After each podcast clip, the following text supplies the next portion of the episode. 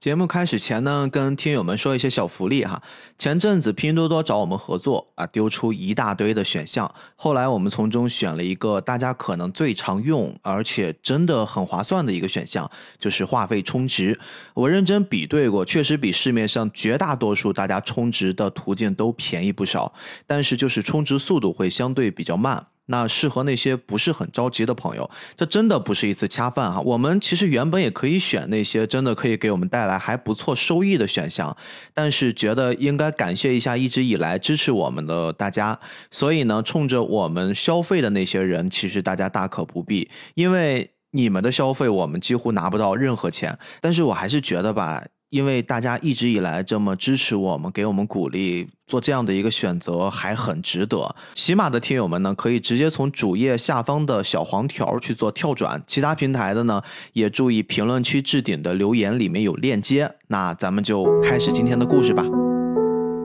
二零一六年呢，上映了一部非常非常经典的日本动画电影《你的名字》。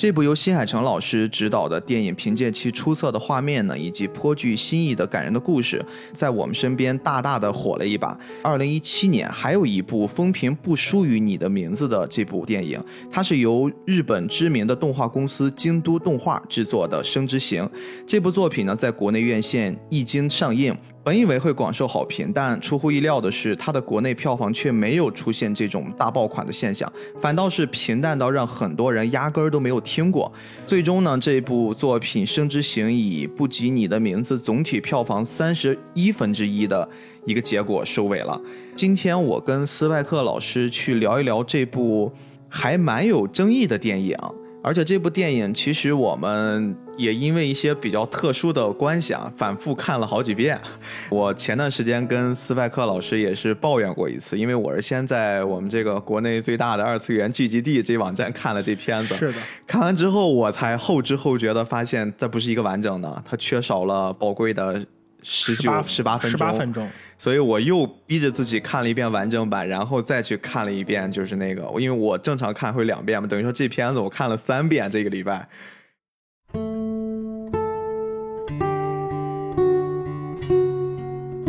大家好，我是菠萝游子主播 B B。大家好，我是斯帕克啊。今天呢，我们用了一个非常直白的开场方式啊，我们介绍了一下这背景，为什么要聊《生之行》？哎，其实我也挺想问问你的，这期也是你定的主题。对，在我的角度来看，《生之行》是一部非常特殊的片子。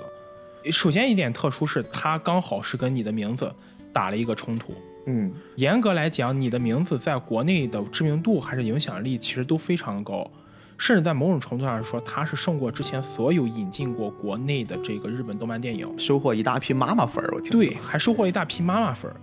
其实，在你的名字之前和之后都没有一部日本引进动漫能取得像它一样的高度，而刚刚好，非常不巧的是，《生之行》与你的名字。打了一个算是这种交接战，嗯，结果呢输的算是一败涂地，惨败，对惨败。但是最让我好奇的是，我也是事后搜了一些资料呀，我才知道《生之行》这一部动画作品在世界领域上它的反馈非常非常的好。比如说，我现在找到了，就你知道欧美有三大动漫评分网站，M A L A N B 和 A N N 这三个里面，其中咱们刚才说的 M A L 是一个最大的动漫类的评分网站。他甚至是在给《生之行》一个最终得分是九点零七分，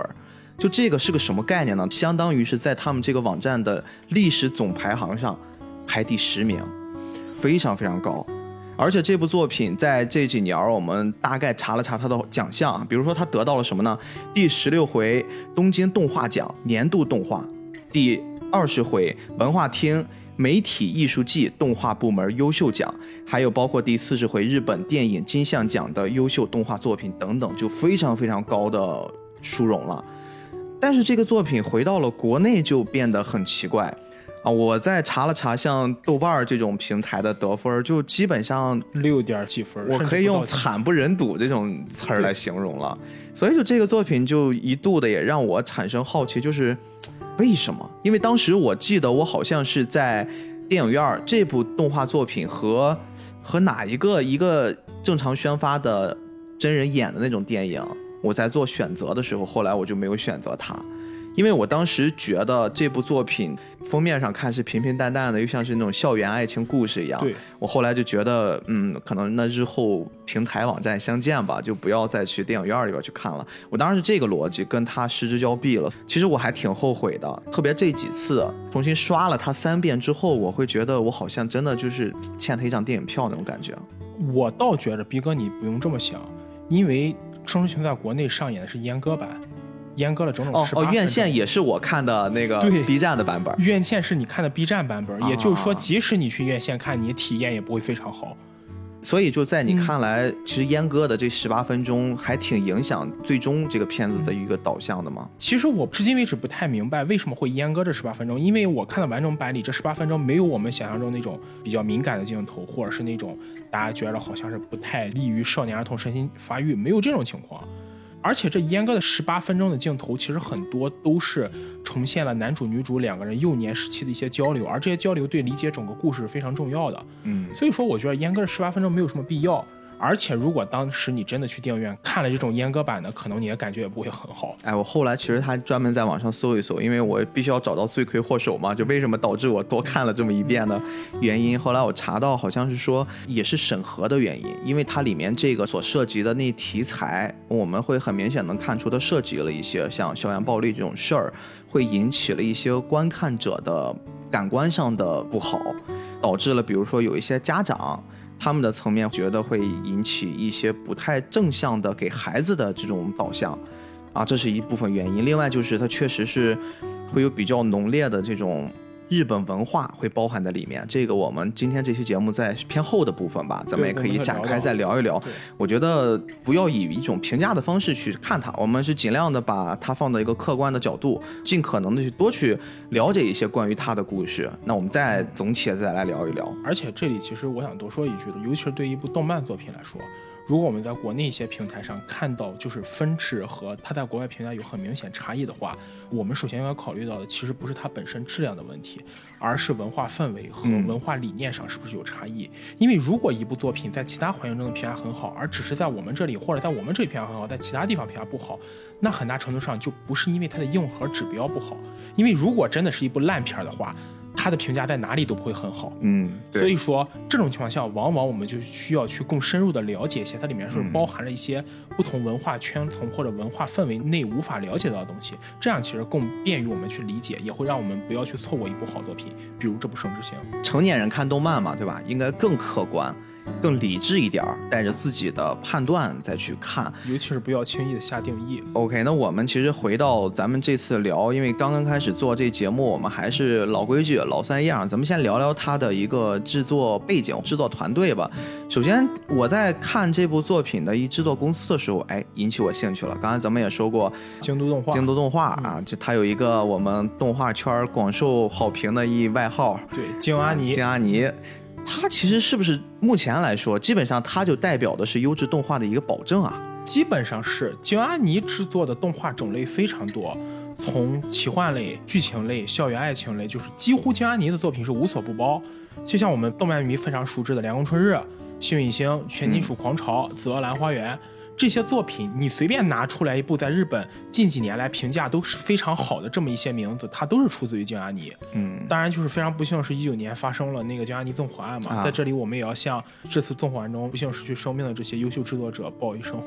嗯，就是这件事儿，其实对他们这个公司来说，还真的是对对对比较重要的一个事故，比较重大的一个事故。包括他们有很多制作中广受好评的作品，就因为这次纵火案就没有办法制作下去，因为不管是原画师还是脚本师，都因为这次火灾或是失去了生命，或者是他失去了作画能力。其实我们也经常会说到一句话，就是日本动漫也是在慢慢走下坡路的，但至少有京阿尼这种公司在，它是支撑起了日本动漫的一个。平均水准，业界良心，业界良心。至少在江安尼的作品中，我们是看不到那种吐槽很多的渣作的。所以说，《生之行》会找江安尼来制作，本身也就是他作品的一个保证了。对对对，就是对作者也是一认可。那其实我们也要聊聊作者啊，大金良实。大金良实，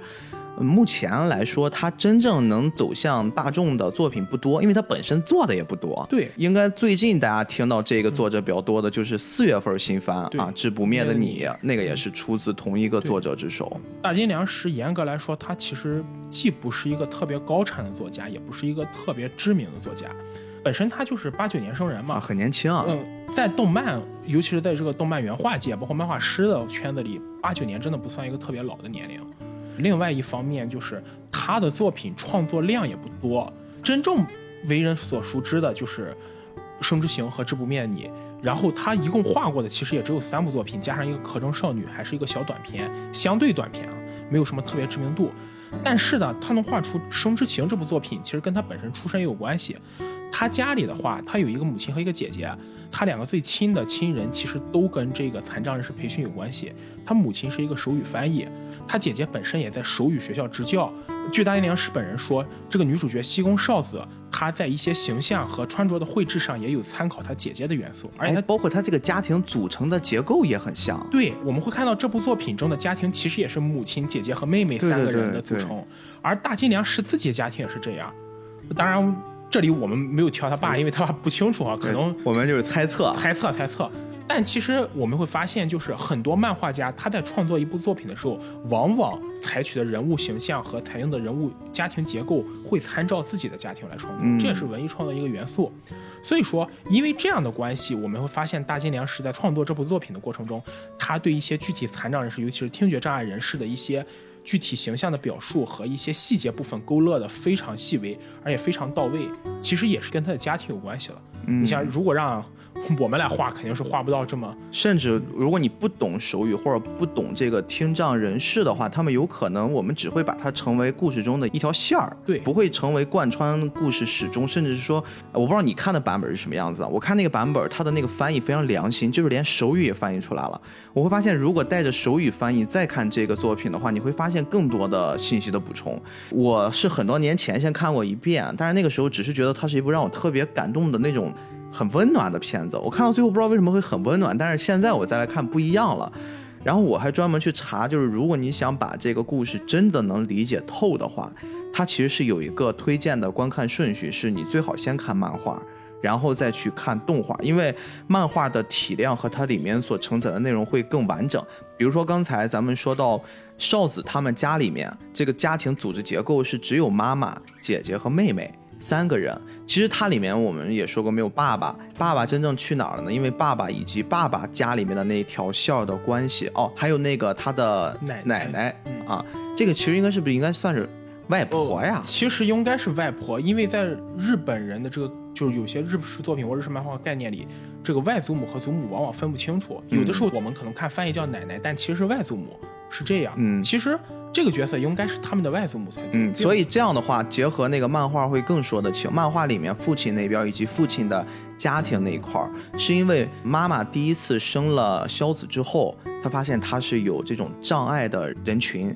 然后就会跟妈妈主动的离婚，脱离了他们的这种家庭关系，所以妈妈一个人才带着两个孩子。他这个爹也蛮渣的。啊，其实这只是一部分，就是一点点的信息补充。后面如果我们聊剧情聊到了，我还会跟你再补充补充。就有很多很多漫画里面那种小的信息，其实动画里面已经涵盖的很多了，他已经尽可能的去往那种信息上去做填充。但毕竟漫画是一个很长的，有人甚至估计就是这个作品如果出 TV 版的话，应该是个二十集起步的量。即使没有删减版，也只有两个小时出头，很难把整个一部漫画作品全包进去。其实斌哥，你发现没有，这部作品的很多信息，漫画和剧场版间的关系有点像之前咱们说的《吸血鬼猎人 D》，嗯，就是整个漫画作品也非常宏大，但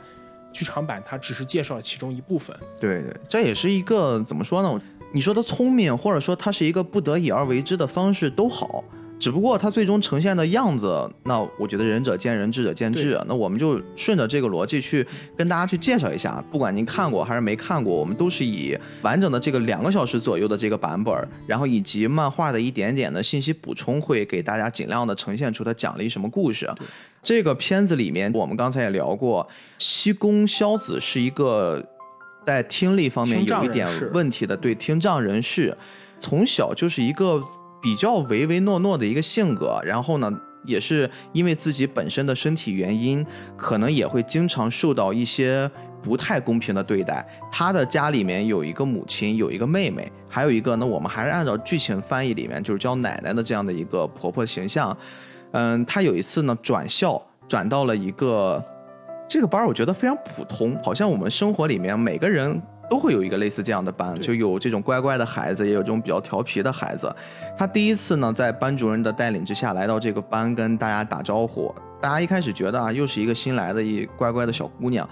大家可能对她。没有那么大的兴趣。后来，这个小女孩突然就用了一个比较奇怪的举动，她从书包里面拿出了一个本子，然后用笔，哎，用那个本子上面里面提前写好的文字介绍自己，突然就引起了这个班里面一部分同学的好奇或者说关注吧，因为大家发现她跟我们普通的同学不太一样。在漫画里原著，萧子本身是应该去听障学校的，他会去那种专门的学校，但是因为萧子的母亲。西宫妈妈，西宫妈妈是个非常非常要强的人，她从小就要求自己的女儿把自己当成一个正常人来看待，不要把自己当成一个听障人士。其实以我们现在的角度上讲，一个母亲会这么要求自己的孩子，这样显然是稍微有一点太严格了。嗯，但实际上，如果你从西宫母亲的角度上来看，我认为本质上也是希望自己孩子能过得更好一点。因为如果一上来就把自己当成是残疾人的话，可能心理上就会受到一种。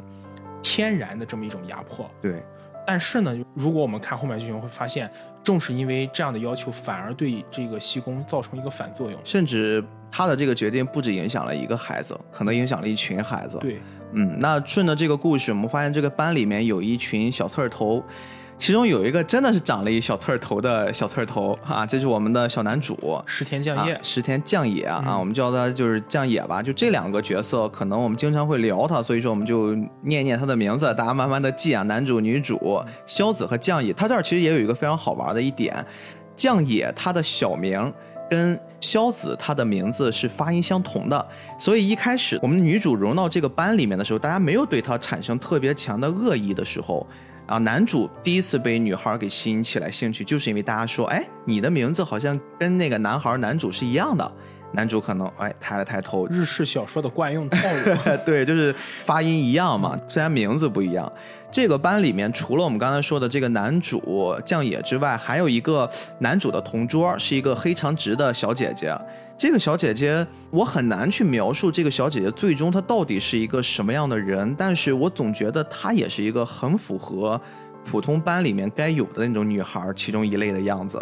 就是性格还有一点男孩子，比较的刚强。然后呢，她也有女生细腻的那个部分。另外，长得其实也属于那种中等以上、漂漂亮亮的。他其实应该算是将野的发小。嗯，就从在西宫到这个班之前，他跟将野关系就非常好。对对对。但是可能也就是因为这一点，所以他们之后的关系就发生了一个很大的变动。嗯，那除此之外，还有一个小女孩也。让我还印象挺深的，有一个小女孩，对，是班长，就是一个唯唯诺诺的一眼镜妹，很多人都会说她很绿茶，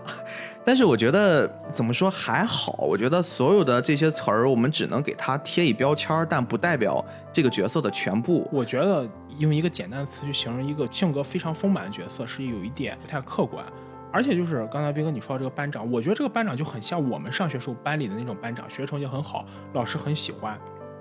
跟同学关系之间也不错，乖乖女的形象。对她没有什么特别天然的性格特质，与其说她是绿茶，倒不如说她所受的教育和她自己坚持的价值观就是这样。嗯，我要跟所有人都相处的很好，从这点上形容这个小女孩或者说这个班长是比较合适的。嗯，那为什么会被人说成是绿茶呢？是因为这个小女孩就像你刚刚说的，她可能太在乎和同学的关系，特别是对她的评价，所以说她经常会。做出一些让自己可能比较委屈，不是顺着自己主观意愿走的决定。就好比我举个例子，我们这个女主萧子在整个班里面生活的过程之中，其实她也或多或少的因为大部分人参与了对萧子的一些不太公平的对待，从不管不顾、不闻不问，甚至也是从语言上更偏向于普通的孩子，刻意跟她保持了一点点距离的这些行为举止上，会让人感觉啊，最后和那种啊不是我不关我的事儿那种反差比较大。大家会觉得哦，这个班长只是一个小绿茶，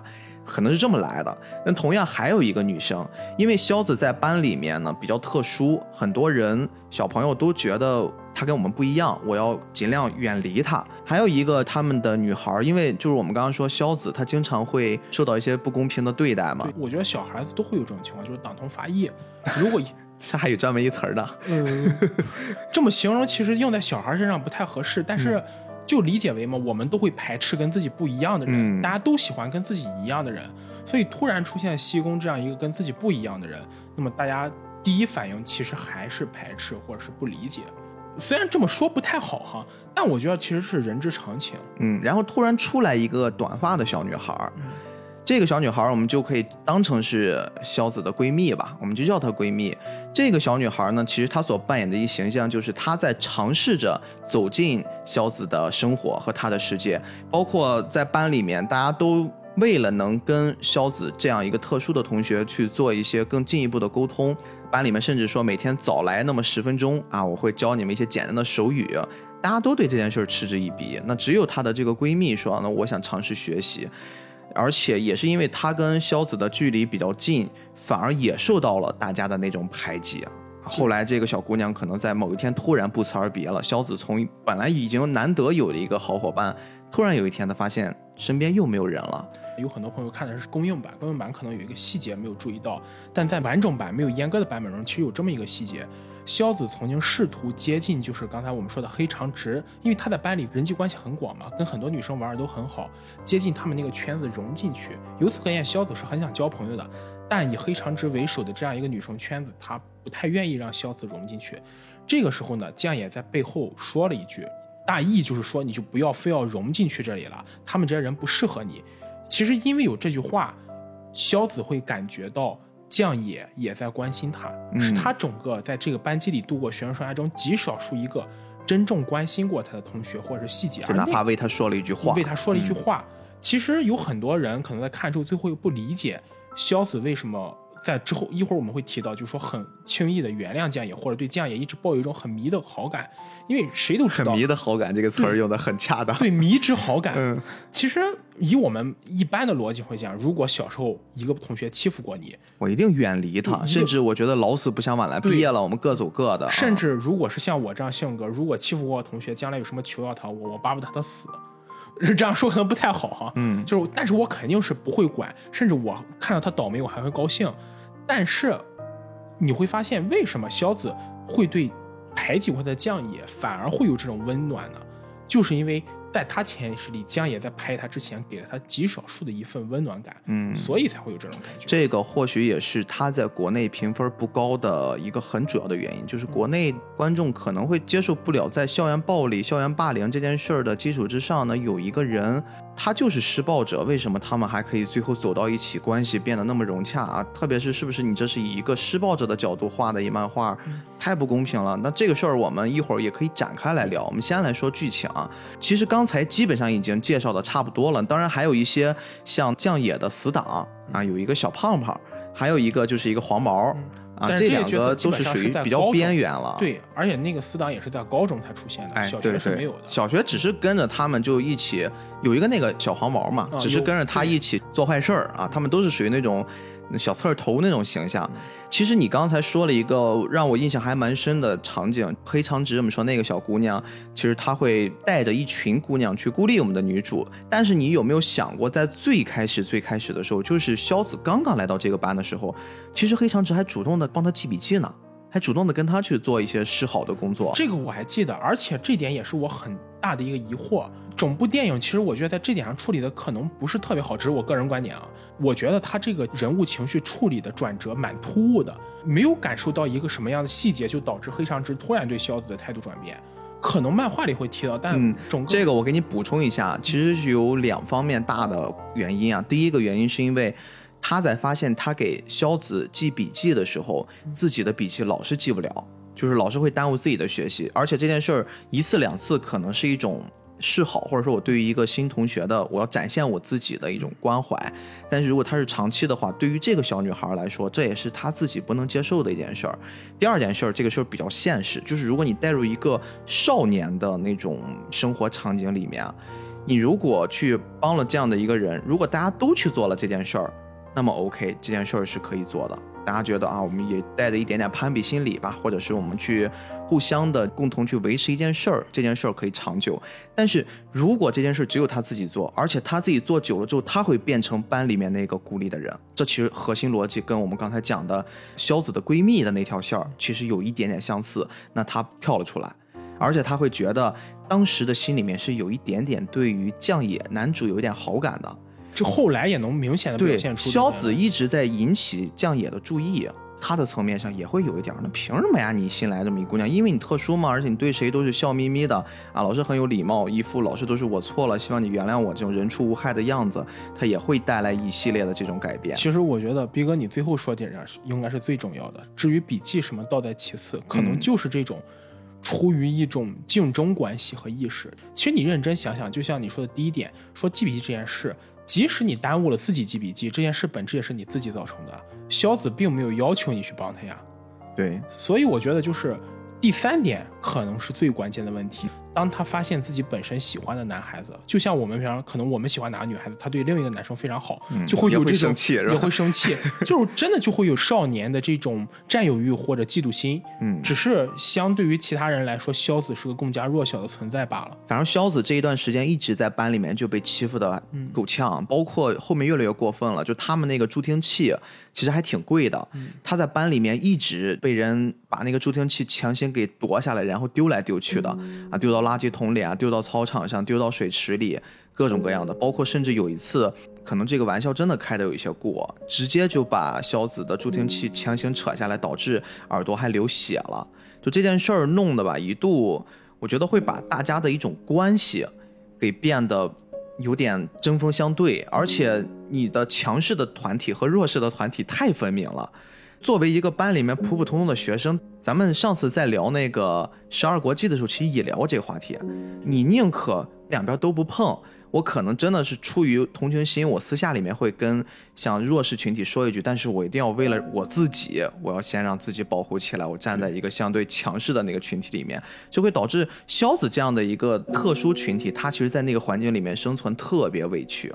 而且他所表现出来的委屈只有一种方式，就是强颜欢笑、主动认错，甚至是找机会主动示好，啊，就一度我看到那块儿就特别心疼。对我看了之后也很难受。还，包括弹幕，你知道吗？就是那种，就是什么我杀人的心又有了，就是那种真的看不下去了，其实其实这点。在这点上，反而中国的观众三观是比较重的。对对对，这也是为什么他在中国和日本或者国外评价不一样的一个原因。嗯，这件事儿其实是有一个比较大的转折的，因为确实是对于肖子来说，他在这个班里面受欺负吧，他可能回家不会说，可能身体脏了，他会用一些别的理由给带过。但是你像助听器这种东西一直丢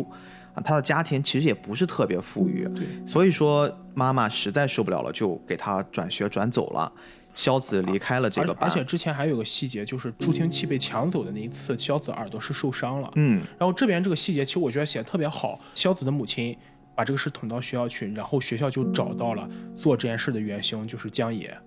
江野因为说难听的，这个年纪小孩都是那种人厌狗嫌的存在，所以说这个时候他本身就是欺负萧子的一份子，而剩下人又把所有过错都推到了江野身上。对那块儿吧，哎呀，怎么说呢？我觉得也似曾相识，就是它不是一个剧情桥段，它是一个很生活化的桥段。非常，所以少年的时候，真的大家就觉得我推卸一下责任，我都不认错，或者说。呃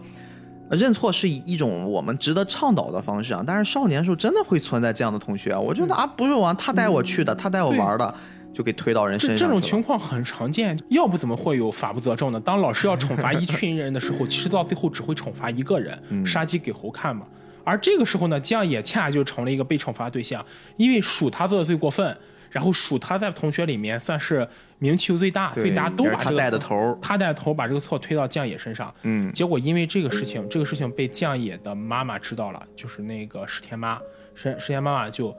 拿了一笔钱去找到了那个萧子的母亲道歉。而江野当知道这个事去找他妈妈的时候，看到他妈妈的耳朵也受了伤，也就是石田的母亲用这个方式在教育自己的儿子，欺负别人了，自己是要负承担责任的。嗯，其实从这个角度上来，我讲，虽然石田妈妈是个配角，但这个配角塑造的很好，而且真的是一个家长的典范。至少你要教给自己的孩子承担责任这件事。他的妈妈本身工作也有几个片段在描写，他是开理发店的，他不是咱们现在说的那个那种我我剪一个头几百块钱那种理发店，他他就是一个很普通很普通的给老百姓剪头发的，你像一天挣不了多少钱，二十三十块钱剪一次，对对对，这件事连续给江野两次冲击，第一次是看到了辛辛苦苦的妈妈。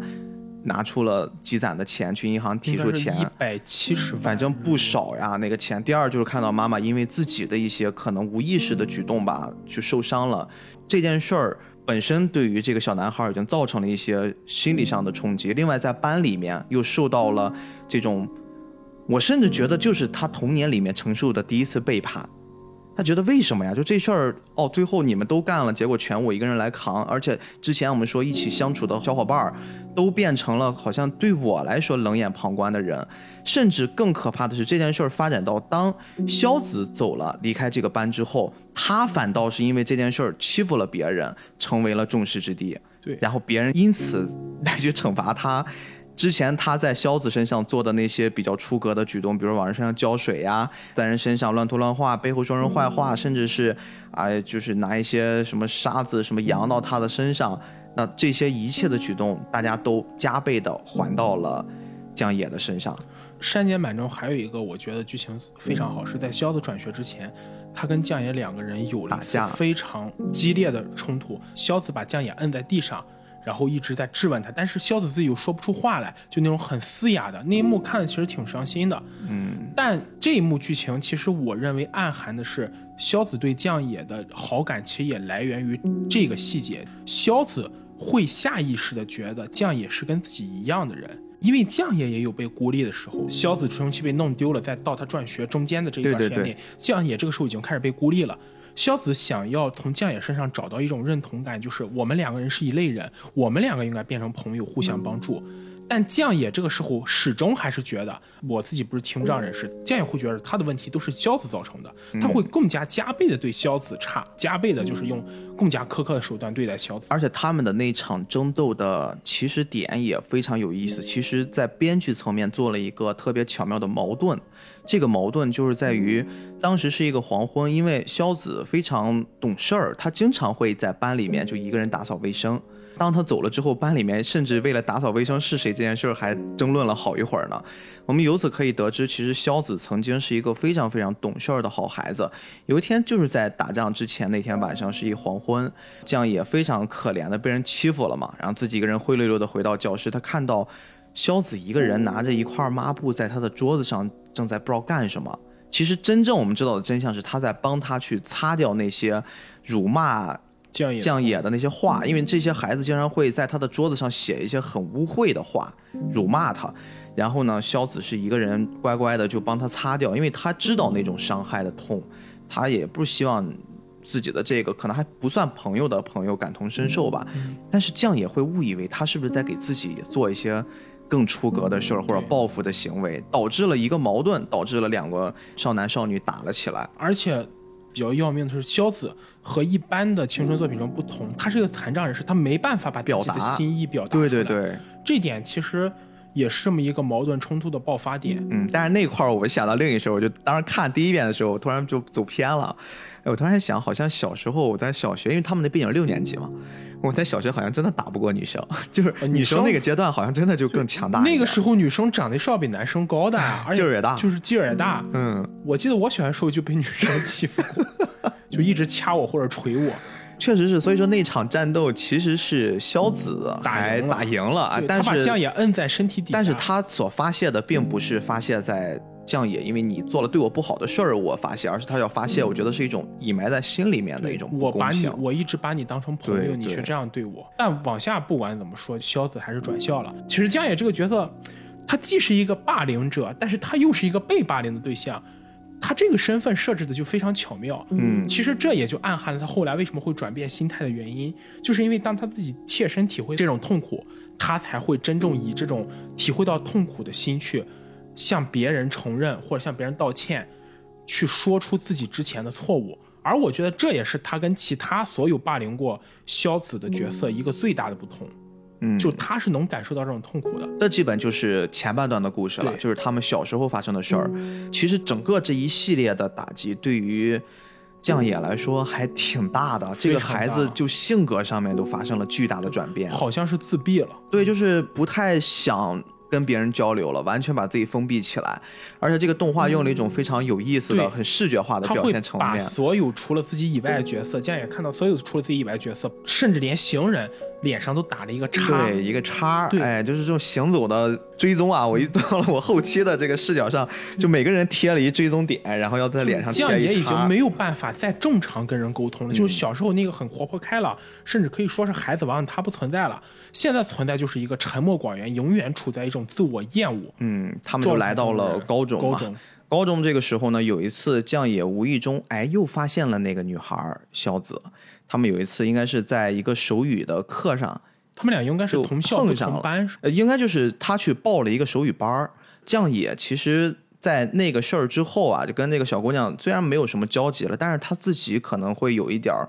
忏悔。我觉得也反思过一些什么事儿了，他自己去学的手语。其实我觉得这一点就是我不太认同，就很多评论里觉得《生之行》这部片三观不正一个重要原因。如果真的要三观不正，其实是将野本身没有过忏悔，没有过道歉，他没有意识到自己错误，而萧子还原谅他，这我就认为是三观不正。或者是说吧，他意识到了，但是他不至于持续这么长时间，甚至去做这么久的一种悔过。酱野如果真的是像某些评论中所说的那样一个胎里坏，而且一个施暴者，甚至更难听的还有人说他是人渣，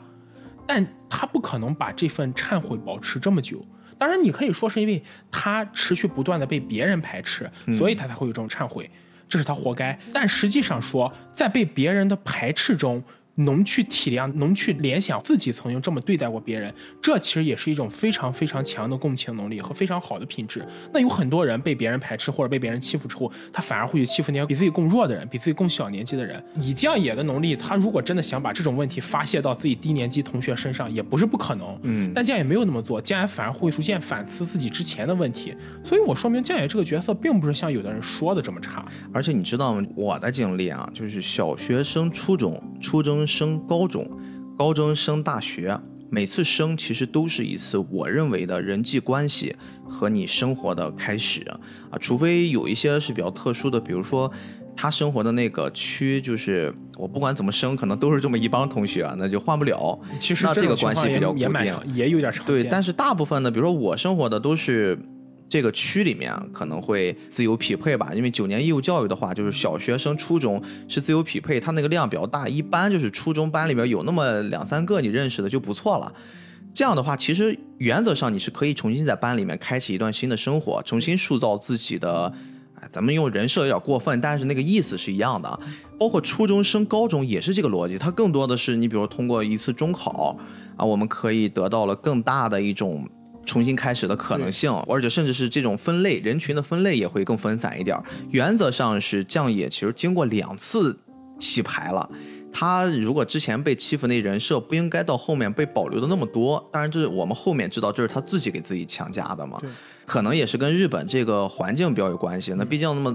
这个动画片也告诉我们了，日本就一条街那么大，走走路朋友们都在那儿，也不好说啊这个事儿。我觉得也是跟日本环境比较小，因为毕竟怎么说呢，中国还是大的，而且有的时候你甚至会转到别的省市。嗯。但日本不管你怎么换，可能都是在这么块区域里。OK，反正就到了这个长大了之后，男主和女主又有一次相见。这次萧子应该还是那个性格，但是酱野基本上已经完全变了，跟小时候不一样了。他这次会很主动的看到了女主之后上前跟她打招呼，并且尝试着道歉，而且把他当时萧子的那个本子准备要还给他。萧子有一些就情绪挺复杂的，又不想见他，又觉得还要出于礼貌还要微笑，保持一种克制。反正两个人第一次相见吧，还是 很尴尬，对，就是你能明显感觉出尴尬来。越是这样尴尬，其实男主酱野他越不知道该怎么办，他自己也不知道接下来我该不该继续跟小女孩更深层的交往。其实我觉得这个细节写的也非常真实。我不知道逼哥你有没有试过，就是这种在高中或者在大学时候，去面对一个当年关系并不是很融洽或者是很冷淡同学的反应。我其实有过这样的经历了。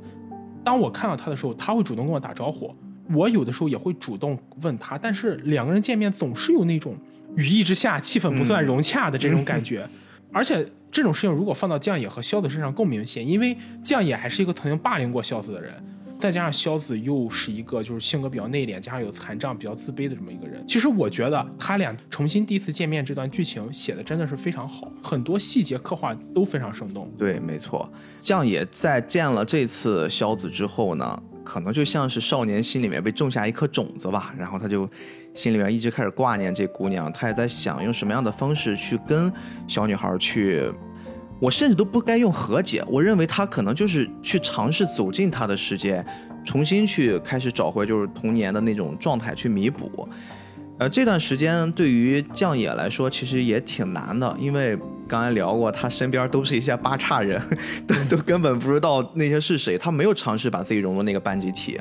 哎，他生命中。至少这个阶段一个比较重要的角色，他的一个后面的好兄弟小胖胖，对啊，一个卷卷头的小胖胖，就是我们刚开始提到这个，但是他这个朋友是高中的朋友，不是他小啊，不是小学那个胖胖，这是两个人。这个小胖胖，其实你仔细去品一品这个角色，他同样也是跟酱爷有着一些相似的地方。呃，我们动画在画的时候用了一个比较漂亮的玩法，两个人同时在别人很热闹的球场边上坐着，彼此隔得很远。各自在很孤独的吃着自己准备的午餐，而且他们也用了一套很类似的排比的方式，比如那边吃香肠，我这边吃一口虾；那边吃饭团，我这边吃米饭，就是把他们两个人那种既同质化，然后又孤独的状态描绘的特别好。而且这个小男孩，这个小胖胖，应该在班里面也不是属于那种有朋友的人，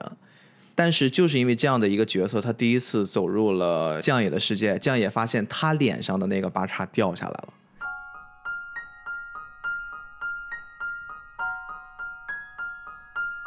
终于有人嘛，可以跟酱野去分享一些最基础的喜怒哀乐。其实，在动漫里还有一个细节很关键，就是他能够认识这个小胖子的一个前提是，这个小胖子别被欺负，被一个小混混勒索。这点青岛的朋友可能不太理解，因为青岛不骑自行车，青岛这个地势很难骑自行车。对，但是对于日本来说的话，骑单车上学是件很普遍的事情，而且基本上的高中生都会有一辆自己的单车。单车对自己来说还是个蛮宝贵的交通工具。然后这个时候呢，因为那个黄毛勒索小胖胖，要小胖胖把自己的单车给他。这个时候呢，就是酱爷想要上去帮忙，又担心自己。我估计他这个时候应该是多多少少是有点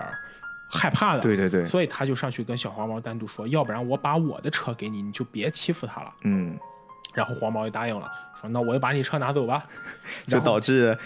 酱野一个人走回了家。酱野一个人走回家，太惨了，这小孩儿。因为酱野家离学校是真的远，对他可能也是那种比较偏的那种乡镇，而也是因为这个原因，酱野和小胖就认识了，两个人在餐厅一起吃薯条，哎，就重新定义了什么是朋友。这段剧情其实也蛮经典，就什么是朋友这段的定义，也就是因为这件事，酱野和小胖两个人就熟了。酱野就把自己对萧子的一些忏悔和过去事告诉了小胖。当他第二次去校园里重新找萧子的时候，他想再跟萧子解释清楚，弥补第一次两个人就是雨一直下气氛不算融洽的尴尬。这个时候又有一个角色出来拦住了，哎，酱野。他看起来是个男生，但这个角色其实不是男生，是个萧子的妹妹，对，叫杰贤。但是他一开始出来的身份，他说我是萧子的男朋友，对，我。然后酱野也信了。这段剧情很有趣的是，酱野看到萧子在班里要去找他，这个杰贤出来对酱野说没有他没在，当着面就是说，对，就硬说谎，硬说谎。然后这个时候呢，小胖过去把这，这是这是又一次了，那是第二次，这是又一次，就是酱野第一次是因为。他走回去的时候，路上捡到了一个面包券优惠券他买了一面包，想去跟人道歉，借这机会想跟肖子一起用面包去喂鱼对对，第一次去，然后被他妹妹拦下来了，然后硬说那个不在，肖子不在，但是他明明不在后面嘛，他说不在就是不在。其实我看的这儿有一个删减版，你知道吗？删减版呢，就是呃，酱也灰溜溜的走了。然后就没有了，这个这段故事就结束了。但是删减版里面删了后面一部分，就是他的妹妹回去，萧子会问他，是刚才怎么了？外面是谁？然后他妹妹说没有什么，就一个臭老鼠，就这段给删了啊。其实我们可以自己去品一品他那个删的一个小概念啊。我估计他妹妹应该也是从小就知道江野欺负过他。我这儿要给你补充一下，这就是漫画版里面的一个额外的东西了。为什么妹妹一开始你刚刚也说看起来像小男生，而且她一直保护姐姐，就是因为她家里面一个比较特殊的背景，姐姐又是那样的一个听障的人士，妈妈呢从小其实就会给妹妹一些灌输。他会强迫妹妹把头发剪了，说你要像男孩子一样，你要更勇敢，更能保护自己。然后甚至潜台词儿里边就是保护姐姐。然后他当时妹妹呢就非常小，在漫画里面特别小，当着大人的面呢说实话，哗拿起剪子来就给自己把长头发给剪掉了。从此就是一直以这种小男孩的样子出现。他也一直在做着保护姐姐的工作。当然，保护姐姐这件事儿，我们往后聊，还有一个更深层的含义啊。回到将野身上，将野其实有两次拿着面包去找萧子，想去尝试跟他去喂鱼。第一次去被妹妹拦住了，就是我他没在。对，第二次呢还是没在，但是这个时候酱野的好兄弟小胖来了，就开始跟他妹妹打了一架，强行把他妹妹扯开。对对对，这样这个酱野才能成功的跟肖子见面。嗯，而酱野跟肖子见面之后呢，他妹妹一看两个人都已经见面了，我也没办法再去阻拦，就跟小胖一样，一起到楼上躲着，拿那个摄影机，不是摄影机吧？照相机就长焦就开始看他们，因为他们用手语沟通嘛，是可以看懂的。对。看着那个将野和萧子在沟通，两个人最开始沟通时候，因为有了第一次尴尬，所以第二次多多少少可以说上话了。将也发现萧子跟当年还是一样，没有什么特别大的变化，就性格上没有什么特别大的变化。这时候他就觉得更加愧疚，于是就把当年萧子的笔记本给还给给还给了萧子，因为当年萧子就是用这个笔记本去跟大家沟通。但是呢，这个笔记本上有一些。话比较难听，在当时他们霸凌他的时候，上面乱涂乱写的一些东西，呃，我看的那版翻译吧特别细，他就连纸上的那些字儿都给翻译过来了，有特别夸张，比如说会把萧子的形象，他的头很可爱的那种头，但一看是萧子的样子，下面嫁接了一个就是很像 那个搞笑版的哪吒那种大金刚 肌肉，然后下面就写萧子是什么肌肉女，就那种，然后加上各种。语言上的侮辱，但是你会看到萧子在上面的所有的回复都特别礼貌，特别乖，就是会形成一种你额外的心疼这个小姑娘的样子。其实这个时候江野心里也是很不好受，他就想去抢这本册子，让萧子不要再看了。不小心，哎，事实掉河里了。河里了。萧子这个时候就跳下去要去捞这个本子拿上来，然后江野这个时候因为担心萧子就是水性不好，他也跳下去了。嗯，然后。最后笔记本是成功捞上来，还给了萧子。但是因为这件事儿被妹妹给拍下来了，妹妹又想，其实妹妹当时那心情也挺奇怪的。她可能就对于突然突如其来的这么一个人对姐姐示好，而且我相信她一定知道姐姐小时候的经历跟这个男孩子有关系。她想试着也算是报复一下或者测试一下，出口气。哎，然后把他就这个男孩 跳河的那个镜头给拍下来了，发到了校园的网站上。恰好就是降野待的学校，他不允许在河里游泳。对，就不能跳，造成不良影响。你造成不良影响，就要让你休学，停课了。停课，但其实好像是没有休学。我专门查了，这日本很常见的一种方式，就是你犯了一些比较出格的事儿，你就要在家里面待着。咱们说思过，停课思过，就像岳掌门让令狐冲去思过一样，就这个意思。对。但是当江野思过回到学校时候，发现他之前的一个同学叫岛田，嗯，就是这个黄毛，嗯。出于各种原因，把江野当年霸凌萧子的事情在整个高中散布开来了，直接导致将野本身还没有什么存在感，也没有什么不良影响的这个风气在整个高中里疯传疯传，嗯，就搞得将野好像是一个人渣。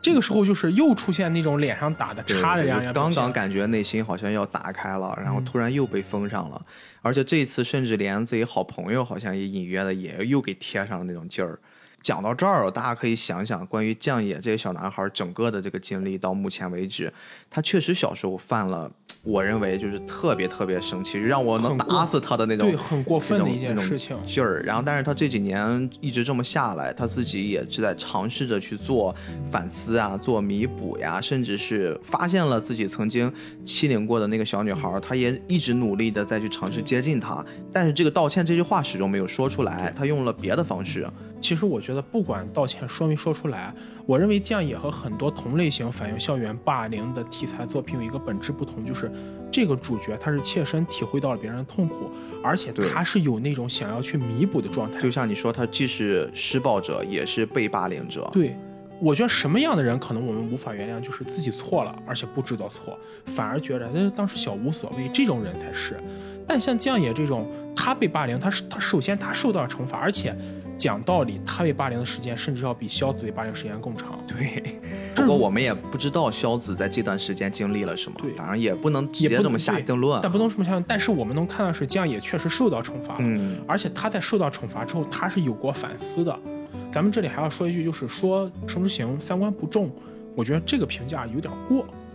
我不知道斌哥你怎么看？嗯，后面我们一起聊吧，嗯结合我的一些整理的东西，嗯你自己的一些感受，我们一起来聊这个事儿。嗯我觉得听众啊，听到现在也会觉得。不知道是不是我们引导的问题啊？他们一定也会有自己的一个判断了。对，当然它还包含了很多很多很多的细节，我们都没讲，我们只是在讲大层面的。对于现在内心更加封闭的将野来说，最近的这段日子也特别不好受。但是萧子好像似乎还是开始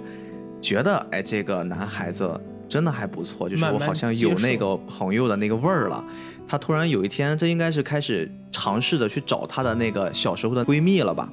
小时候我说过，在很小很小的时候，大家都不喜欢跟肖子一起玩的时候，曾经有一个小姑娘啊，主动的学习手语，她的那个闺蜜，虽然后来转学了，但是肖子其实一直还挺想去找她的，想去跟这个小姑娘见一见的，这样也就决定陪她，就完成这个心愿。然后呢，也是借钱，这段时间内，好像是萧子和江野两个人的联系就比较多了。对对，比较密切了啊。其实也就是通过跳河那一次，然后他们后面就慢慢的就更亲近，不停的喂鱼，不停的就接触。所以说，这个时候你会发现，一个很有趣的细节就是，当降野周围所有人的脸上都打叉的时候，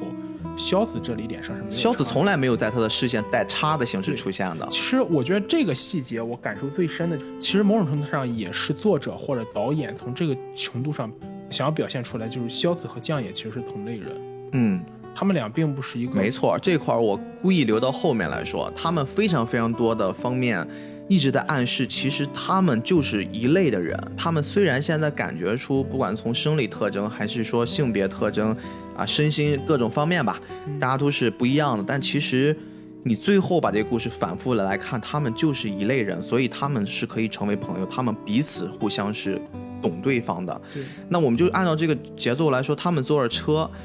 找到了曾经的那个闺蜜，那个闺蜜现在已经长成一个非常非常高的、非常帅气的一个少女的样子了，然后短发，非常英气。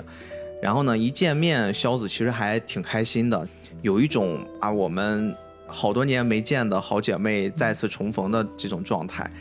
这样也有一瞬间，其实挺不知道该怎么相处的，因为对她来说，突然有这么一个热情的人，而且自己带来的这小姑娘正在跟人家对方畅聊，她自己又插不上话，也挺尴尬的。总之也是说找到了他们儿时玩伴的又一个人，这样的话等于也是聚齐了吧？小时候的那帮跟萧子有关联的同学们，基本上大家长大了之后又聚齐了，所以说他们就有一次约定，要不就一起去游乐园吧。游乐园这场，黑长直也去了。黑长直其实也是在整个这个过程之中，也是知道了他们这个经历嘛，因为他自己一个人在一个叫喵喵什么，喵喵咖啡馆的里面，对对对，在那边打打工啊，他们也是都见过了，他们就一起约着就撸。猫这个传统在日本是源远流长 那啊。当然，就一起约着去游乐场。游乐场大家也是一开始玩的还挺好，就属于那种小朋友嘛，高中生约着放松放松。包括班长也去了，对吧？还有他们班里面有一个新角色，应该是班长暗恋的一小男孩儿。这小男孩儿也想加入到这个圈子，这个小圈子里面啊，他们都一起去了。这个游乐场里面发生了一件事儿，还挺令人气愤的。黑长直其实这些年始终没有走进萧子的世界，甚至他一直对他还存有那种小时候的看法，我觉得你不属于我们这类人，你干嘛要来掺和我们这帮嘛？特别我们这帮又聚齐了，你还要再来就出现在我们这个生活中。小时候我们很好的关系被你破坏了，你长大了还想来破坏我们。这个黑长直一直带着这个情绪，他就专门找了一机会约着他们去坐那个摩天轮。在这件事之前，也是在游乐园里，这个黑长直主动把将野约到了一边，让将野去见到了黄毛。对，黄毛在那打工，黄毛在那打工，但是黄毛对将野的看法。还是那种爱答不理，依然就是那种我感觉有点霸凌的那种状况。对对，你是个什么人也配？对对对，这样也特别低落。而且关键是这局吧，他描述了一个很好玩的场景，是在于将野传的这个局。这个局它主要的目的是希望能让曾经就是他们霸凌过的小女孩和自己曾经那些对他有别的看法的那些姑娘们凑到一起，能化解这种对不好的关系。就是罚酒三杯，对对对。了。但是他忽略到了一件事，就是当他自己也经历这件事了，因为黑长直引导将野到这个黄毛这个小摊儿上去见面，其实他也是同样的想法，也是觉得你们俩小时候本来很好的关系啊，因为这么一些事儿吧，导致你们俩关系不好了，是不是？可能长大了之后，大家就会也会一见面就化解了。但是有人分析说，黑长直这点是故意想给那个将野难堪，嗯，就是。他对将野跟萧子的关系还是有点那个，所以说他故意这么说，但他其实是想要让将野难看，让将野不舒服，来出这口气。你觉得这两种看法哪？我是我刚刚说的那个看法，就是将野他们在故事里面自己说的，就是我觉得我相信那种吧，就你相信他说的是真话，太复杂。就是黑长直在精简版里面被剪的。其实还挺惨的，就是他最后整个呈现的全都是对于负面的、对负面的那种形象。但是其实完整版黑长直没有这样，包括漫画版里面，它也是有一些比较不错的那种品质的。但是它确实做的不好了，它确实做的不好。关于黑长直这看法还挺两极化的，对就是如果看着经典版，会觉得这个人真的不行。对，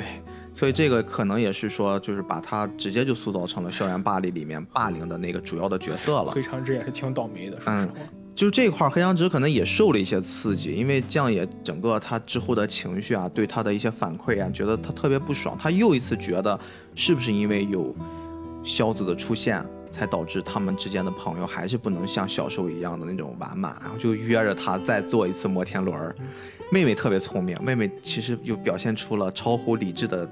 智慧吧，对，而且我觉得有可能就是你刚刚介绍的，因为作者本身就是妹妹，带入的是妹妹那个形象，他会给她加入一些高光。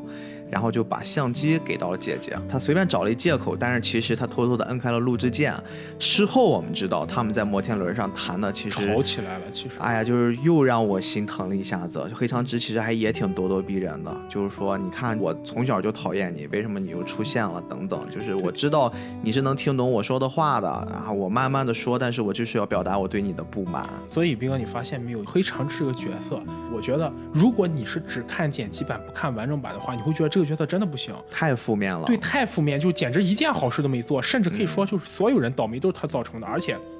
他说他喜欢将也，对将也有好感，但将野被孤立的时候，黑长直也是其中之一。他也没有站起来，他也没有站出来。但如果就像你说的，看了漫画或者看了没有精简的版本，你会发现黑长直做这些其实也恰恰证明她是个小女生，嗯，她仅仅是个少女，是个高中生，她没有那么多心机去想这些那些的事情。反正总之这件事儿被聪明的妹妹最后从相机里面导出素材来一看，哎，揭发了，他就跟酱爷爷事后说明了，你看这个过程是怎么样子。其实他在等着酱爷自己做决定，自己做判断。然后他们又一次聚集到了一个就算是桥头啊，他们经常在那个桥头喂鱼嘛。几个本来已经感觉逐渐走近的小伙伴，在这一场戏里面又分崩离析，分崩离析。酱爷。我在看那个精简版，因为带弹幕。精简版里面那些弹幕好搞笑呀！他们就是用将野，因为说一句话就得罪一个人，就一个小伙伴就被伤到了，就离开了。他就说什么五连杀、六连杀那种。这与其说搞笑，倒不如说这段其实是你看之后你也会觉得挺难受，就是很酸楚。对我认为这一幕剧情里，将野是把这么多年积累的所有怨恨全爆发出来了。对，几乎所有人都离开他了，包括就挺无辜的那个新的好朋友那个小胖，对，也莫名其妙的挨了一顿也走了。但是你发现没有，将野这段的隐忍，跟萧子之前的隐忍恰恰好非常相似。对，将野也一直把自己的这种遭受过校园欺凌后的痛苦埋在心底。他也跟萧子一样，他不想说出来，他怕说出来会受到更多。他也希望有友情，但是到这个时候他也憋不住了。反正他们强行的把其他的伙伴都给说走了之后，萧子一个人站在那儿，他可能听不太清楚当场发生了什么具体的事儿，但他一定能感受到是怎么回事儿，也是强颜着欢笑。虽然两个人也约定了，那我们过一天再出来，但这件事儿对于两个人来说又重新增加了一点点的隔阂。当然，对于妹妹来说，妹妹其实是懂的，妹妹整个就见证了这一切，妹妹是知道中间发生了什么事儿。那随着时间再推移呢，姐姐后来就发现自己好像有一点喜欢江野了，嗯对吧？就是萧子发现有点喜欢江野了，他就买了一些小礼物，并且自己形象完全就变了。扎了一小马尾，然后决定去表白，而且那段时间经常会看到以前他用手语交流的，开始尝试着用一些发音不清的口音，开始就主动的跟人去打交道。在那个场景之下，他就跟酱野表白，但是很尴尬的是把喜欢说成了月亮，酱野关键是也没有明白到。其实这个细节蛮好的，就是您听过一个故事没有？那个、嗯就是夏目漱石，日本大文豪，他的学生在请教他如何说我爱你的时候，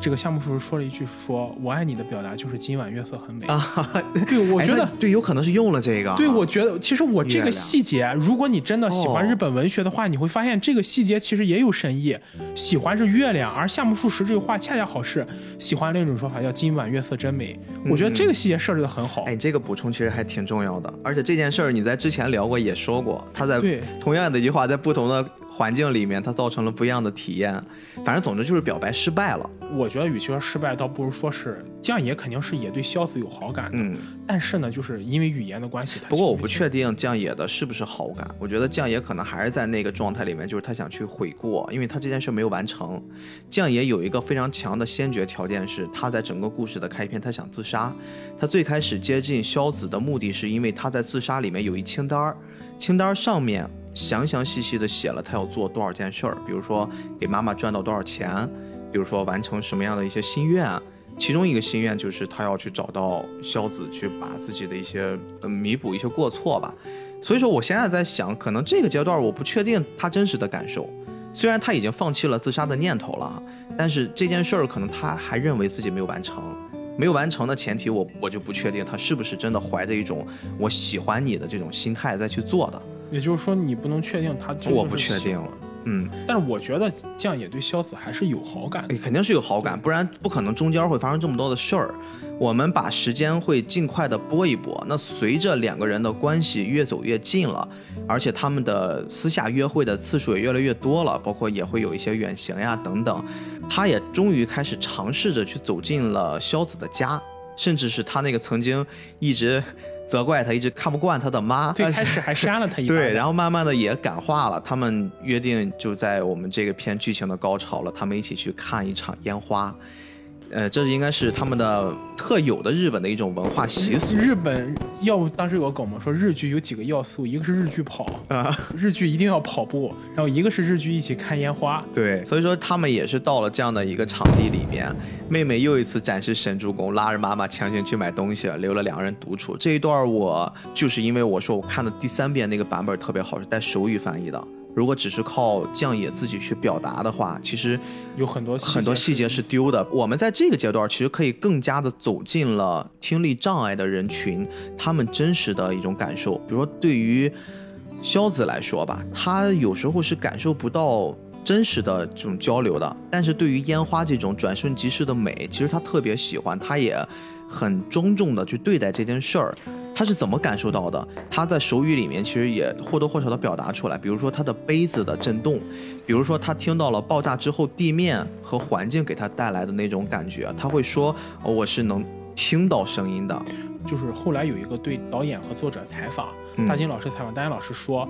还有一个原因就是因为肖子的这种听觉障碍，他感受不到高频的声音，就是我们他不是完全的听不到，不是完全啊听不到，就是低频那种咚咚咚这样的声音他能听到，啊只是那种非常高频的鸟叫声，包括一些哨声这种音乐他是感受不到。也就是说，萧子的听觉障碍不是那种我们意识到完全对对对对要不然他带助听器是没有意义的嘛。嗯而烟花的声音爆炸之后，包括带来震动，其实就是低频声音。所以萧子能感受到烟花这一点，其实是在某种程度上来说，是他对于外界的一个回应，就他能感受到烟花声音，所以他就是他难得的可以看到一种视听同步的这种对对，这个体验感。斌哥，你这个说法非常好，就是他一般只能看到图像，但烟花声音他是能感受到的，所以说他才会很高兴。然后在这个最灿烂的时刻，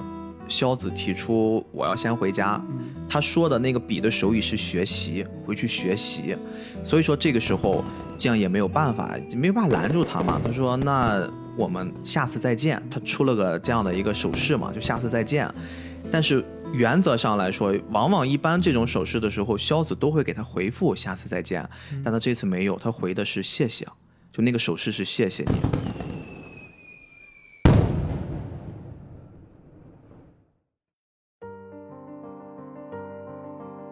这一刻如果没有那个手语翻译的话，你会丢失到很多的信息。他为什么没有说再见呢？因为他已经做了一个决定。借着烟花，也是整个这个片子让非常非常多的人崩溃的一个剧情杀。萧子回到了家里面，其实他是想自杀，他自己真的对于整个自己的人生已经感到失望了。而且我们在做剧情补充的时候，其实可以知道，萧子在有自杀念头已经很久了。为什么妹妹会一直背着一个相机不去上学，花了很多很多的时间在拍一些动物的尸体？因为他希望让姐姐知道，死亡之后其实是一种不太好看的样子。这也是一些额外的信息补充了，也是说明萧子对于整个自己人生并没有我们看到的那么。快乐，那么充满希望。而且还有一个细节，之前萧子的奶奶一直是在世的，就是萧子奶奶在世的时候，他会一直关心着萧子。就相对于萧子非常强势的母亲来说，奶奶是家庭中比较柔和的一部分，温暖的部分。也就是说，这个家庭中，他的妈妈是扮演了父亲的角色，对对对，而奶奶才是扮演母亲角色那个人。但在这之前，萧子奶奶去世了，萧子觉得自己在这个世界上没有什么太多可以留恋的东西了，所以萧子才会决定自杀。这个自杀的这场戏真的让我看到揪的不行。妹妹又一次神助攻，知道姐姐大概回家了嘛，然后就跟这个酱野说：“我家相机没拿，你回去帮我拿一下，就取一取。”然后回去之后，正好萧子在准备跳下去的那一刻被酱野看到了，他发了疯一样的冲过去，就实现了人生唯一一次闪现，然后用尽全力，哎，还抓到了。抓住了，紧紧的就抓住了萧子的手，但是非常危险。他几乎是拼尽了全部的努力，就是放弃了用手扶住作为安全保障，也放弃了两个手紧紧的抓住萧子。萧子后来呢，就觉得自己被他的那种精神给感动了吧？他就说我是活下去，他就有一个明显的自己也在用力，另一只手就抓住了呃一个栏杆，哎，等于说借了一下力。然后也就是因为这一借力，自己确实是安全了，被那个力量给提上来。但是也是因为力的作用是相反的，酱也掉下去，酱也掉下去了。当时那一刻，我觉得他是摔到水里了，是吗？对，他是摔到水里了。但是我看的那一刻，我觉得那个水，我一开始以为是一个意象的。我最初以为它是一个意象的水，因为它在水里面也有一些红晕染起来。我觉得完了，这孩子没了。其实这段我看的很奇怪一点是在于萧子家住的应该也是城市吧？对，楼房嘛。那怎么会有水呢？这谁知道呢？那可能就是巧合吧。下面有个池塘。反正就是这样也被救起来了。虽然就是受伤了，肯定是受伤了，在医院还是昏迷了好几天。变植物人 了。昏迷好几天，但是最后就没什么太大的问题。包括这小细节，就在住院的时候，其实黑长直还一直在照顾他。而且另一个细节就是，我们一直说。萧子的妈妈很刚强，嗯，但是萧子的妈妈在这件事儿之后，反倒就是跪下来去跟江野的妈妈去道歉，然后说啊，我都是我女儿的错。等于说双方母亲其实也做了一波缓解，一些化解。他们小时候也见过有一些，其实我觉得这应该也是一个非常好的剧情呼应。你发现没有？小的时候是。将野的母亲去给萧子道歉，萧子母亲道歉，而这个时候是萧子母亲来给将野道歉，就类似于两个人之间互相有了一个矛盾的消融，我为你付出了，你也为我付出了，这样。这件事儿其实改变了很多人，包括就是像刚才说的黄毛，黄毛是救起了将野的人。这这点其实我也想再吐槽一遍，国内的公用版，公用版里的黄毛评价也很差，觉得黄毛就是个垃圾人。对，但并不是因为删减版里删减出了，其实。酱也能活下来，就是因为黄毛跳进水里去把他救了上来。如果没有黄毛的话，酱也可能也就死了。因为之前黄毛的形象是他先是陪着酱也一起跳水，继续玩闹，我们是好朋友阶段。后面当酱也变成了被欺凌阶段的时候，黄毛经常把他丢进水里惩罚他。欺负他。再到这儿，其实黄毛是救了他。你会发现黄毛这个角色没有出现多少次，没有有多少角色的设定、剧情的铺垫，但是其实他也是一直在做着整个故事后面的一种改变、一种铺垫吧。就是这个作品里没有那种非常纯粹的坏人，再包括。黑长直，黑长直其实他同样面对自己喜欢的小男孩，又是因为他自己不太喜欢那小女孩，是吧？就救他，受了这么重的伤。他除了一直在照顾他的时候，他也把自己心里的怒火发泄给了孝子，然后在就日本经典的那种小铁栏杆旁边就就又欺负他。这个时候基本上孝子也是泣不成声，而且双方的母亲也都来到了这场地。黑长直小姑娘甚至一直跟。萧子的母亲还扭打了起来，被我们男主的妈妈给拉开了，然后互相就做了和解，包括萧子直接就跪在他的妈妈面前说：“对不起，对不起，我不该自杀。”因为在妈妈面前跪下说我不该自杀的是有两个人，也包括了最开始的将爷。将野曾经也想过自杀，但是那段其实很有趣。江野的妈妈威胁江野不要自杀，是因为如果你敢自杀，我就把钱全烧了。对，要烧了这些钱。将将野是心疼自己打工来的钱，所以说还是那句话嘛，自己赚来的东西，自己永远是心疼的。这段很有趣，说你只要敢自杀，我就把钱烧了。嗯，然后江野没有办法才。但是其实他妈所表达的更多的还是关心孩子，对对。但是其实我是觉得这种方式处理就很有意思，处理的前面他不会那么沉重，对，那么沉重。如果这段直接就是那种泣不成声，那就成了苦情剧了。总之，我觉得就经历了这件事儿之后啊，他们确实中间还发生了很多很多的别的因素。但是好像一下子让曾经的那些伙伴们，包括江野自己，也有了一些心智上的改变。两个男女主就在这个阶段，他们好像梦也共通了，因为本身对于他们来说，他们的遭遇很相似。我们刚才说了非常非常多相似的点，他们好像梦共通了一下，突然就有那么一刻，同时跑向了他们经常去喂鱼的那个小桥。对，那两个人互相的去真正的说出了自己内心的想法，该道歉的道歉啊，彼此道歉，并且表达了自己。对于对方的不是喜爱，可能是一种情感，或者是一种潜藏在心底很久的共通的。对，我觉得可能是有忏悔之情，或者是那种两个人特别相似的这种互相的依恋吧。对，我觉得这个东西倒也不能说是爱情。嗯嗯嗯。然后故事再到了最后，他们会伴着学校的一次活动，有点像咱们说的那种。咸鱼杂货铺那种，大家就各种各样的东西都在卖。接着这次活动呢，所有的小伙伴们全部都聚到一起，而且也是顺便欢迎一下将也成功的出院了啊，没有事儿。大家也是跟他去做了一敞开心扉式的接纳。这样也会发现他一度好像是更加的自闭了，但是在被这群小伙伴的感化之下，包括黑长直也甚至因为这件事儿开始学习尝试。用学手语啊，他慢慢的就这些，不管傲娇的角色，还是说这些冷漠的那些逃避的角色，大家都开始做了一些改变。将野这个时候也开始做改变，他请求大家陪他一起去逛逛校园，陪他一起去感受一下真正的环境。我们这个时候才发现，静野之前听到的所有他耳边的闲言碎语，都是他内心自己臆想出来的。当他真正把手从耳朵上拿下来，他听到了周围的环境嘈杂的、杂乱的，大家。在谈笑风生的那种状态，根本跟他自己想象的完全不一样，形成了那种非常非常鲜明的，包括音乐也起来了，整个那种情绪就烘托起来了。这个时候就会出现这个片子，我认为是最经典的一个镜头，就是所有人脸上的叉号掉在了地上，全部掉了下来。我觉得这个意象其实也就说明将也真正获得了新的生命，打开自己了。反正整个这次《生之行》，我们看到的一些比较重要的，剪了一些重要的片段吧，也聊了蛮久的。对，反正就希望大家能去看一看，一定要看完整版，一定要看完整版。对，要看那个两分零九的，不要看那个就是一分多钟的那个不完整，感受会不一样。反正总之这个片子，我从很主观上的一些点，我说一些我自己比较在意的细节吧。首先我要先说就是。我看了很多片子，不管是动漫作品还是影视作品，我们很少会用纯靠声音这么一个逻辑去展示很多细节，或者说我们纯靠刨除了画面之外的东西去展示很多细节。毕竟影视嘛，它是一个视听的艺术作品。但是这个片子，你有没有发现它用了大量的不合时宜的音效和音乐？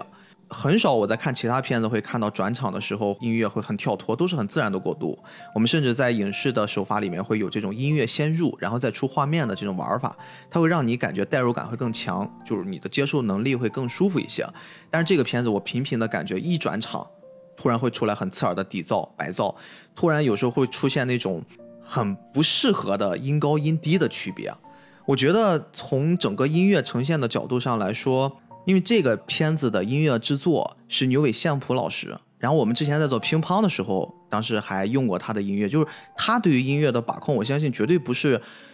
因为基础的能力问题导致了他会在很多的镜头之间出现那种很跳脱的感觉。我后来带着这个逻辑在看后面几遍的时候，我会发现，或许有一种可能是他尽可能的就用音乐的方式去呈现不同角色的那种心境，比如说如果他出现的是更多的。主观视角是在萧子身上的话，那么这个音乐就会变得特别的聒噪，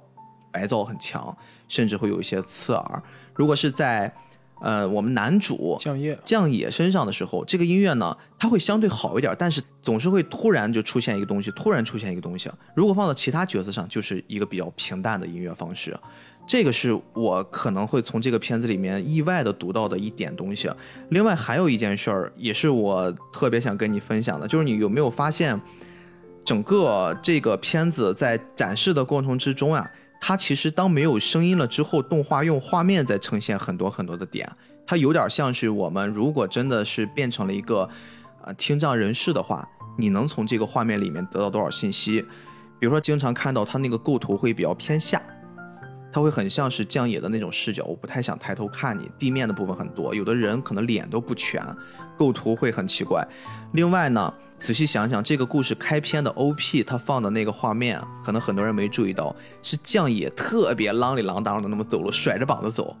但是到了后面，降野长大了，他经历这些事儿之后，他是一直很自卑，头埋的越来越低，包括骑自行车的时候，甚至都。跟自行车变成了一种九十度的状态。其实这就是我相信你上一次幺零能时说的那样，嗯，就是很多作品的 OP 其实能反映出的东西非常多，非常。所以说看懂 OP 其实对你了解整部作品有非常大的帮助。嗯，这部作品也是一样。我们把整个故事也聊完了。我其实真的感觉这个故事不全是在讲校园霸凌这件事儿，校园霸凌反倒是成为了国内一直在批判这个片子的核心的点。校园霸凌是一个我们无法去避免、无法去回避的主要因素了。我们刚才也说了，放到后半部分主要来聊聊这件事儿，就为什么它会形成口碑的两极分化。校园霸凌在我们看来，它是一个全世界好像是学生阶段都无法去避免的一个比较。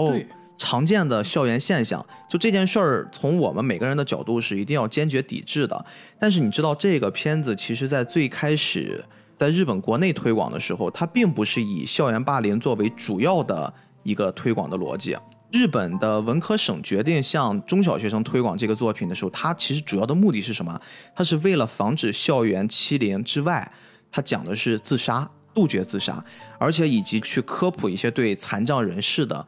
这种多理解生活方面的多包容，其实这才是关键。因为大金老师他写的本身，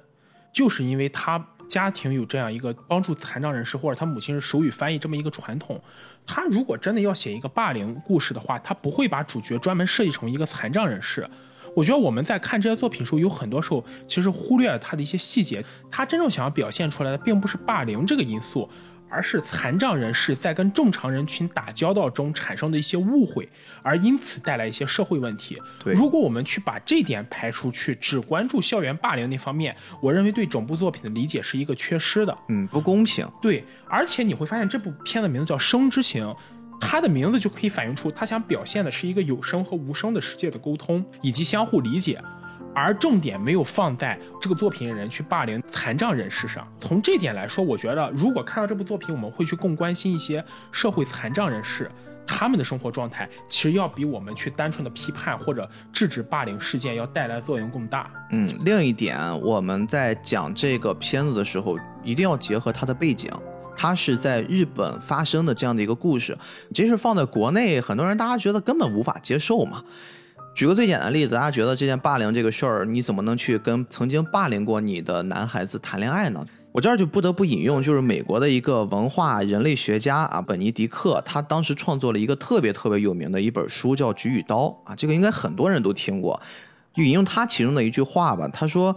日本的文化是与欧美罪国文化不同的一种极端的耻感文化，是耻辱的耻，而且他们会强调的是集体精神。我从这儿其实要引出的是两个观点吧，咱们一个一个观点来聊。第一个观点是，日本人其实他们的骨子里面有着强烈的矛盾性格。这个矛盾性格怎么来理解呢？就是日本的这种耻文化特别强调是一种来自外界的东西啊。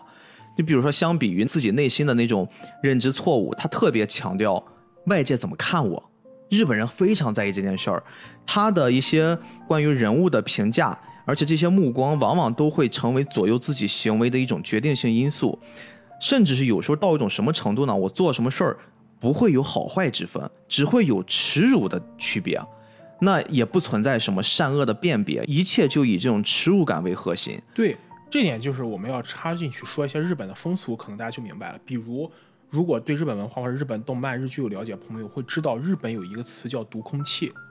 日本人在人际交往和社会环境中，把不能读懂空气视为一个人身上最大的缺点。如果一个人不能读懂空气，那么这个人在整个日本社会的社交圈子里就会形成一种社死。而什么是读空气呢？读空气的意思就是跟大家的步调一致，要顺从整个社会的逻辑发展。所以我们会发现，就像刚才毕哥所说的这样。日本人他做事他不看对或者错，他会看是不是给别人添了麻烦，或者是不是让别人或者让整个群体不舒服。所以这个时候我们就会发现一个现象，就是往往当校园霸凌事件中被霸凌这个人反而会自己觉得自己做的不对，因为别人霸凌你的同时是证明了你给别人添麻烦，否则别人不会去霸凌你。这也是肖子为什么一直在道歉、道歉的原因。就是如果换成这个角度，可能我们就会明白，嗯，我们可能在中国人的理念中不会出现这种情况。中国人会觉得你这样做没有道理。或者中国人会觉得你敢对我不好，你霸凌我，我找个地方收拾你。哎，咱们小时候听没听过一句话，就父母会说，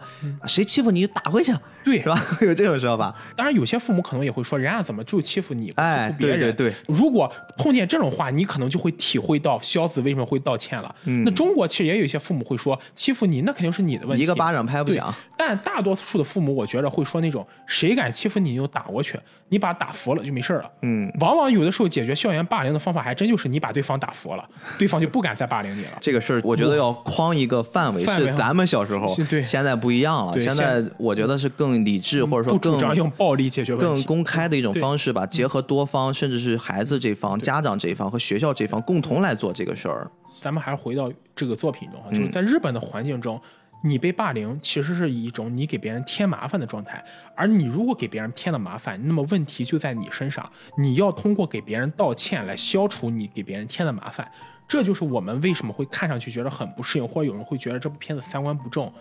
如果我们讨论一部文艺作品摆脱了，就像我们刚才说的，他生活的文艺环境和他的社会环境，讨论这部作品是没有什么太大意义的。你刚才说的这个，就是我准备要说的第二点。特别好的顺下来，就是日本本身有一种叫什么叫道歉文化。这个道歉文化的核心逻辑不是说我做错了我才去道歉，而是因为就像我们刚才聊的，我给你造成麻烦了，所以我因此要道歉。正好我给你举一个例子，我在网上查，他们甚至到了一种什么极端的成分啊？同时也要结合的是我们说的日本人同样有这种高自杀率。我们这儿都知道，日本其实在世界的自杀率特别高。对，他们甚至会。不想给别人添麻烦，以自杀这件事儿做成一种什么极端的情况啊？他们连死都希望呢，能最好等到财政年度结束，就比如三月三十一号这一天结束之后，四月一号再开始迎来一种自杀的旺季。然后呢，一些比较有道德的一些日本人会甚至会做好了一些项目和工作的交接工作，然后再去自杀。他们会写好了一些遗书去卧轨，卧轨是一种非常非常高的自杀的选择。一部分有道德的人呢，卧轨，他们甚至都要去选择末班车，因为如果你不选择末班车的话，你选择早晨或者说白天的，你可能会因为你的这个事故让列车停下，耽误一些正常上班人的他们上班迟到，也给别人造了麻烦。另外呢，刚才我说他们选择自杀的方式，为什么是卧轨啊？比如说，有的人他们会在屋子里面自杀，他们会考虑到这个屋子是不是这种出租屋。如果是出租屋，我死了，我会给这个房东造成一种不好的影响啊，我可能你后面的房子不好租、不好卖，甚至是就比如说贬值等等。那选择卧轨呢，是相比其他的方式，它有一个好处是可以更快的结束痛苦。但除此之外，你知道还有一个，也是他们就不想给别人添麻烦一种终极的体现，是因为如果你走了别的方式，比如说你去。啊，投河或者怎么着的话，你尸体可能找不到，你会有一段时间人是失踪的，你会给警察也带来麻烦，因为他们需要去花很多的精力去找你。但是卧轨这边就相对来说可以减少这种警察的工作难度，所以从这个比较极端的例子上，你可以看到日本的道歉文化和我们刚才说的。这种日本的矛盾性格，他们形成的就是这部作品体现出来的。我们中国观众可能读不懂，或者是我们觉得很奇怪的那些方方面面的点。为什么萧子会一直道歉？为什么他们班里面会出现了这种情况？为什么最后将也会一直在去尝试的做弥补？他们最后可以化解了这种矛盾。其实它是融合在日本的文化里面，恰好日本的文化又跟中国的文化很多的点是相冲的，所以才会导致了口碑。不同国家的两极分化很严重，对，所以说你会看到在中国的一些平台上，生殖性的分数比较低，会有人批评他三观不正。其实这里我想多说一句，一部文艺作品的三观正或者不正，它并不是说我们个人要以个人的价值观去判断。就像之前逼哥你曾经跟我说过的，去评价别人价值观是一件很困难的事情，因为大家生活的环境和状态不一样。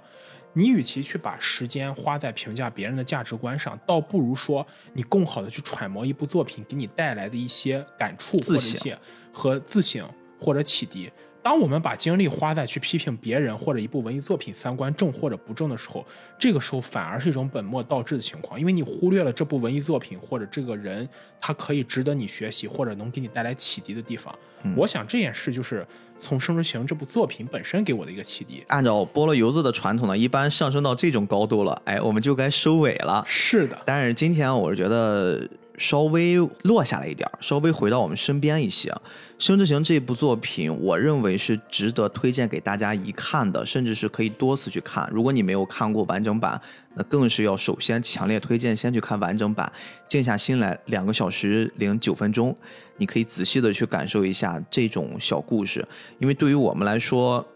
里面所描述的校园霸凌。这件事儿本身可能每个人身上都会有不同的解读，但是你也不要只去看这个部分。就像我们刚才也说过，它除了校园霸凌这个逻辑之外，还有一部分是关于听障人士。听障人士，我最后收在的就是这个话题上。我反而是希望让大家多去关心一下，怎么跟这些人相处。你去给他们过度的特殊对待，不如给他们足够的尊重、respect，对吧？我就让你觉得你就是跟普通人一样，因为他们本身。都是普通人，只是说他们的状况跟我们可能想象的有一些不同。我们可能有些人会看会不理解，为什么肖子的妈妈一定要让肖子上普通学校？对，其实你从这点上，如果我们把自己带入到肖子妈妈那个身份上，我们肯定更希望我们的子女或者我们的亲属朋友，如果真的是一个听障人士，我们也希望他能像正常人一样活着，而不是处处被人照顾，处处被别人视为异类。这其实也是肖子妈妈的用心，不管后来发生了什么，我认为有这份心态还是对的，或者这份心态本身它就是一种自立自强的表现。刚才我一直在说，对于这些人给予尊重，什么是尊重？我一直在想这件事儿，什么是尊重？我们把它收到整个咱们这期的结尾，可能这个尊重没有我们想的那么复杂，你要对他有多么特殊的关怀，对他有多么特殊的对待，可能从一些很小很小的方面。这件事儿，如果大家很难理解啊，比如说，我们是不是从称呼上就可以去解决这件事儿对于他们带来的一种不好的感受？我记得很小的时候，我身边的人啊，楼下看了一个类似这样听障人士的，他会说：“哎，一哑巴。”啊，我身边小伙伴也会说：“是聋子吗？”就是就聋哑，就就说他个哑巴聋子。然后呢，后面可能大家的素质慢慢的上来了，会叫他们叫聋哑人。嗯。但是现在可能会有更好的一种称呼，叫听障人士啊。这件事儿是随着我们整个基础教育和人民素质水平提升，不断的在升级的。我给你举几个词儿，你会能感受一下这件事儿。其实我们中国是在越变越好，但是这件事儿我呼吁大家从一些小的细节上给予不同的人足够的尊重。比如说以前咱们都会说啊民工，后来我们会称他们为叫外来务工人员，对吧？以前我们会叫一些老年人有一些特殊的病，我们叫他老年痴呆，对吧？说他是老年痴呆又犯了。现在我们会更亲切的称为阿尔兹海默症。然后可能以前我们在对于消子这类人。我们有意无意的，特别是小朋友会习惯性的模仿他们，甚至有一个阶段，在网上你会经常看到大家当成一种玩笑的，会打出“阿巴阿巴阿巴”这样的词儿。这个词儿对于我们自己来说，可能就是莞尔一笑，但是可能让这些特殊的群体看到，当这种词汇变成流行词的时候，他们会带来内心更大的伤害，因为你们是在作为一种调侃的状态，还是说你们真的是在认为这种方式是在？接纳我们，就在录制的今天啊，我们其实群里面有一波讨论，我还特别特别的开心。我们这个群是还真的很高质量的，别看人不多，就我们这帮小股东们啊，大家在聊的一话题就是关于我们现在说的新的流行文化和中国传统文化的一碰撞啊。比如说，我们也经常调侃的 YYDS 这种词儿，如果慢慢的侵蚀到了真实的我们的普罗大众的层面上，我们可以把它当成是一种网络的流行语，莞尔一笑。但是这些流行语它是不是能够流传下来，成为很优美的诗句一样？我现在没法得出结论。但是这些词的使用上，我们其实应该特别的注重它的环境。你可以在做互联网的环境里面去做调侃，但你不能用这种词儿去在一些。需要对比较正式的场合去运用，或者说你在一些需要真正使用更优美的语言的时候，你反而去用了它当做莞尔一乐。很多人现在活着讲究是一个尺度，尺度其实才是对于一个人尊重你最该做的一件事儿。这个就是我在最后想跟大家分享的一小段儿吧，好吧？那感谢大家的收听，谢谢你的时间，我是主播 B B，我是斯巴克，那我们下期再见，再见。像我这样优秀的人，本该灿烂过一生，怎么二十多年到头来，还在人海里浮沉？像我这样聪明的人，早就告别了单纯，